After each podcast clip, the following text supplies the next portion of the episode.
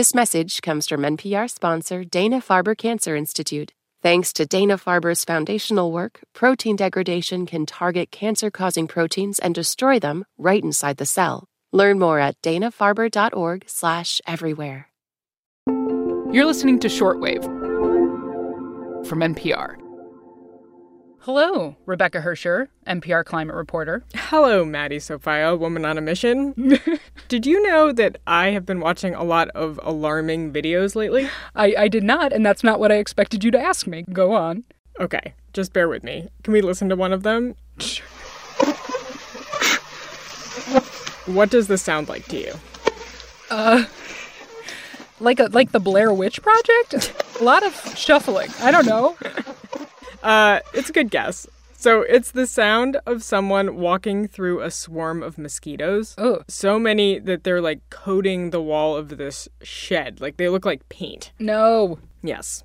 And this is not the only video like this. There's a whole part of the 2020 internet in between like the pandemic and everything else that is terrible Yes. that is just about the mosquito season in Siberia. Hmm.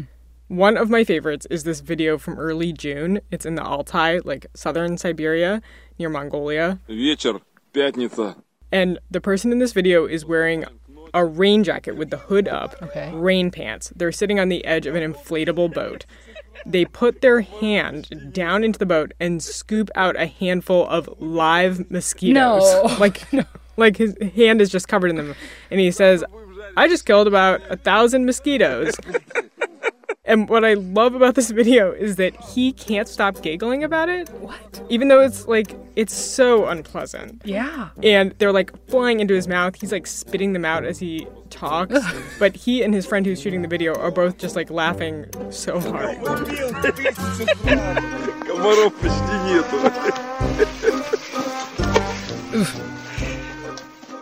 so I have heard of some pretty intense mosquito issues in my day. But this feels like it's above and beyond. Like, why is this happening? Why are you making us think of these things?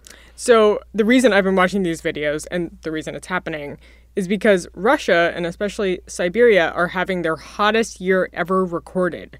Temperatures in the 90s, even pushing 100 degrees, all the way up above the Arctic Circle. In some places, it's 20, even 30 degrees hotter than the normal average. Wow. Yeah. I didn't know it got that hot up there. You know what I mean? Well, it doesn't, except it is. Right. And it's not like a heat wave where it like gets cooler after a week or two. This is months. Hmm. Like it got warmer than it usually does earlier in the year and it has stayed abnormally hot in the region for months, which means a nice long warm season for mosquitoes to procreate. And that is just the tip of the iceberg, so to speak. Okay, you didn't have to do that with the iceberg. You're welcome. Okay, so today on the show, how climate change is messing with mosquitoes, trees, and reindeer. and how Siberia's hottest year ever is directly threatening the livelihoods and the health of many people who live there.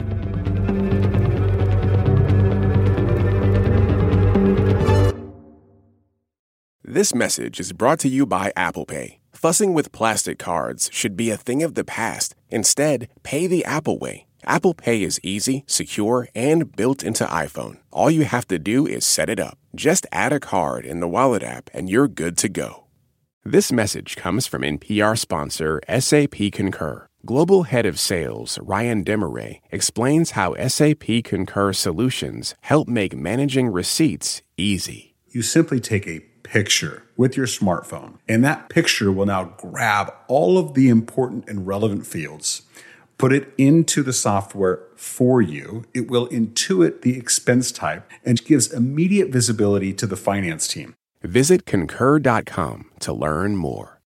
This message comes from NPR sponsor Capella University. Sometimes it takes a different approach to unlock your true potential. Capella University's game changing FlexPath learning format is designed to help you learn relevant skills at your own pace, so you can earn your degree on your terms and apply what you learn right away. Imagine your future differently at capella.edu. Okay, Becky, so let's talk about this record breaking heat in Russia. Is this the first time something like this has happened? Because I, I, I haven't ever heard of this before.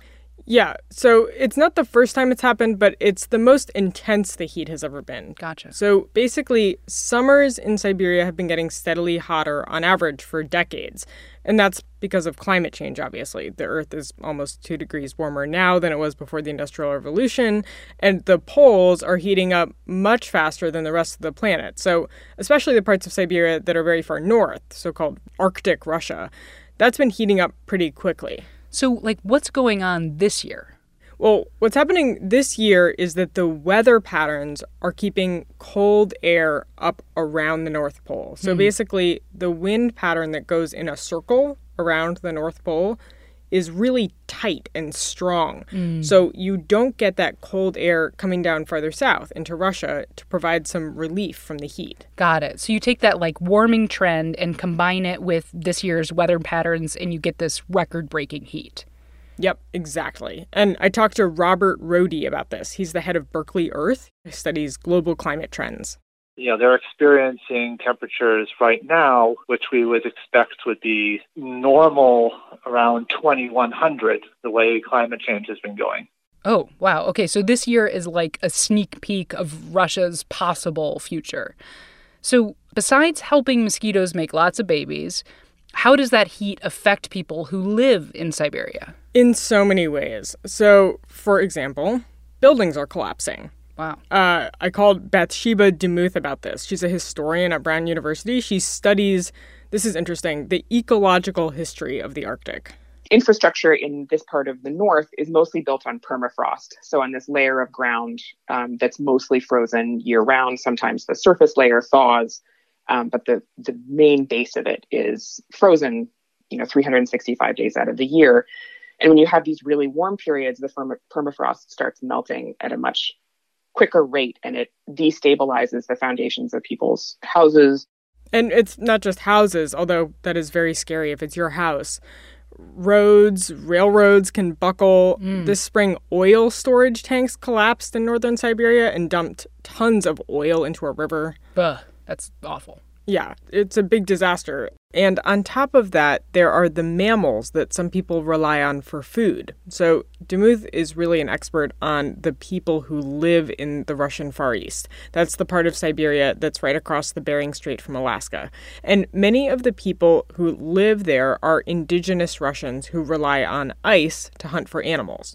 So there's concern about people being able to hunt on the sea ice if you're in a community that has historically hunted walruses and seals. And then farther west, mostly, there are a lot of indigenous Russians who raise reindeer herds. Reindeer are animals that are adapted to the ice age. They like it cold um, and find this weather extremely trying. So, reindeer are more likely to get sick, more likely to die, less able to reproduce successfully when it's really hot, which puts people's livelihoods in immediate danger. Okay, so the heat is messing with roads, buildings, you know, humans and animals. Can we also talk about these wildfires that I've been hearing about? Because it seems like those have been pretty intense. Yes. So, and this is not the first year. So, last year was a record breaking year for wildfires in the Russian Arctic. And this year is even worse. That's hmm. according to the European Copernicus Atmosphere Monitoring Service. Are these fires different than the natural fire that's kind of part of the forest ecosystems, the fire we think of as healthy fire? Yeah, in a lot of cases, they are. What's really concerning, scientists say, is the intensity and the frequency of these fires. Mm, mm-hmm. That can damage forests, like when there isn't enough time for the ecosystem to recover. Gotcha. And these really large fires, they can also contribute significantly to global warming because when Arctic areas or boreal forests, which is the type of northern forest in Siberia, when they burn, they release a lot of carbon. Like more carbon than other wildfires in different places? Because I think, like in my brain, I would think that fires in tropical areas would release more carbon dioxide because everything grows more quickly in a you know in the rainforest, so there's more to burn. Yeah, I thought the exact same thing, and it's it's wrong. um, it's actually the opposite. um, but I had to call a forest ecologist to help me understand this. Her name is Amber Soja. She studies Siberian forest fires at NASA. Siberia and boreal regions in general, this is where most of the terrestrial carbon is stored. And this might not be something that you hear because you generally think of the tropics. And the tropics are incredibly productive. And so they take in a lot of carbon, but they also release a lot of carbon. So if you're a leaf hmm. and you, you know, fall or anything in tropical forest, decomposers de- decompose you immediately. Hmm. In contrast, the boreal forest is cold a lot of the year. Therefore, you don't have a lot of decomposers decomposing. But in the summer, there's a lot of daylight and there's a lot of vegetation growing. So if you're a leaf or um, whatever falls, twig, um, you partially decompose. You don't completely decompose. And this material stacks up and it's been stacking up for hundreds of years, for millennia. Oh. So we oh. have all this carbon that is stored in the forest floor in Arctic and boreal systems. Okay, okay. So basically, because decomposition works better in warm places, hashtag bacteria, these colder Arctic forests have all this partially decomposed material that's built up over, let's say, hundreds of years. So when that burns, they're releasing like hundreds of years of carbon. Yeah, nailed it. Okay, okay. So here's what I want to know, Hersher what are we supposed to do with this information? Like, how do we look at all of this and imagine a future for the Arctic that's anything but fire and bugs? Right? Yeah, I, I totally hear you. Like, climate mm. change in the Arctic is so relentlessly sad. Mm. In so many ways, global warming is undermining ecosystems, it's making people's lives harder. But then for this story, I talked to somebody who sees things differently, and it's somebody kind of surprising who I, I might not think of this way. Hello, Rebecca. Good morning. How are you? I'm fine, waiting for your call. Well, I, I appreciate you. I know you don't usually talk about your work in English. The last time I spoke English was in December. but I tried to use any chance to talk. I mean, she's crushing it, to be honest. Oh, yeah. Her English is flawless. Nadia Chebakova is a climate scientist at the Institute of Forests at the Russian Academy of Sciences. It's in the central Siberian city of Krasnoyarsk, and she's been there for 50 years. She lives with a lot of the things we've been talking about, like sees things change year after year. And a few years ago, she published a scientific paper that specifically asked how sustainable is it for humans to live in this part of the world? We have been studying this question for a pretty long time, maybe 20, 30 years.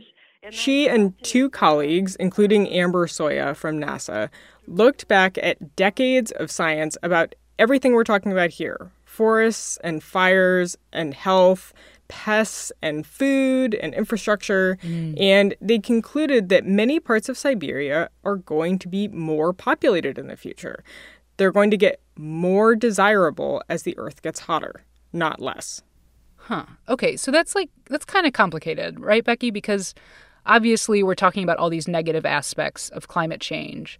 But at the same time, there are changes that could potentially help people, for example, live more easily in a place like Siberia. Yeah, exactly. It's it's this tension. You know, there's a lot of really cold wilderness where it's hard to grow stuff right now in Siberia, for example. Mm.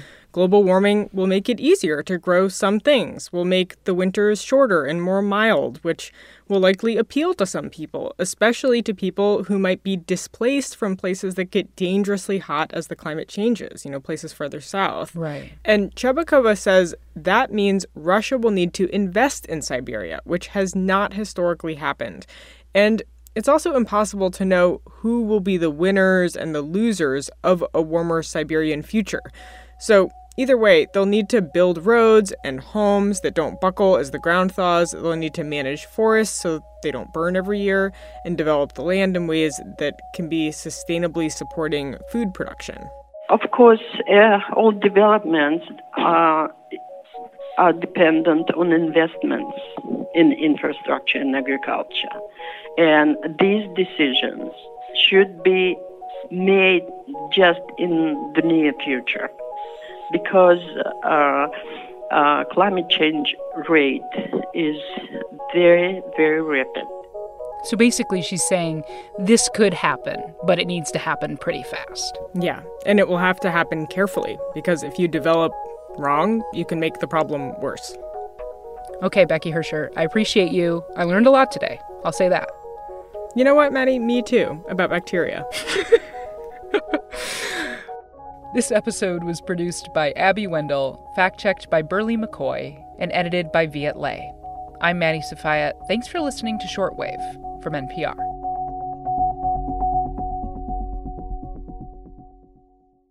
This message comes from NPR sponsor American Express Business. Take your business further with the Amex Business Gold Card, now smarter and more flexible. It's packed with enhanced benefits to help unlock more business value. Learn more at americanexpress.com slash business gold card. This message comes from NPR sponsor ShipBob. E-commerce logistics making you question why you started your business? Time to outsource fulfillment to the experts over at ShipBob. Get a free quote at shipbob.com. ShipBob. Spend time in any American city, and you'll likely encounter someone with untreated psychosis. Lost Patients is a new podcast examining our maze like system for treating severe mental illness, which loses patients to an endless loop between the streets, jail, and hospitals. Does it have to be this way? For the history, the reality, and hopefully some solutions, listen to Lost Patients from KUOW and the Seattle Times, part of the NPR network.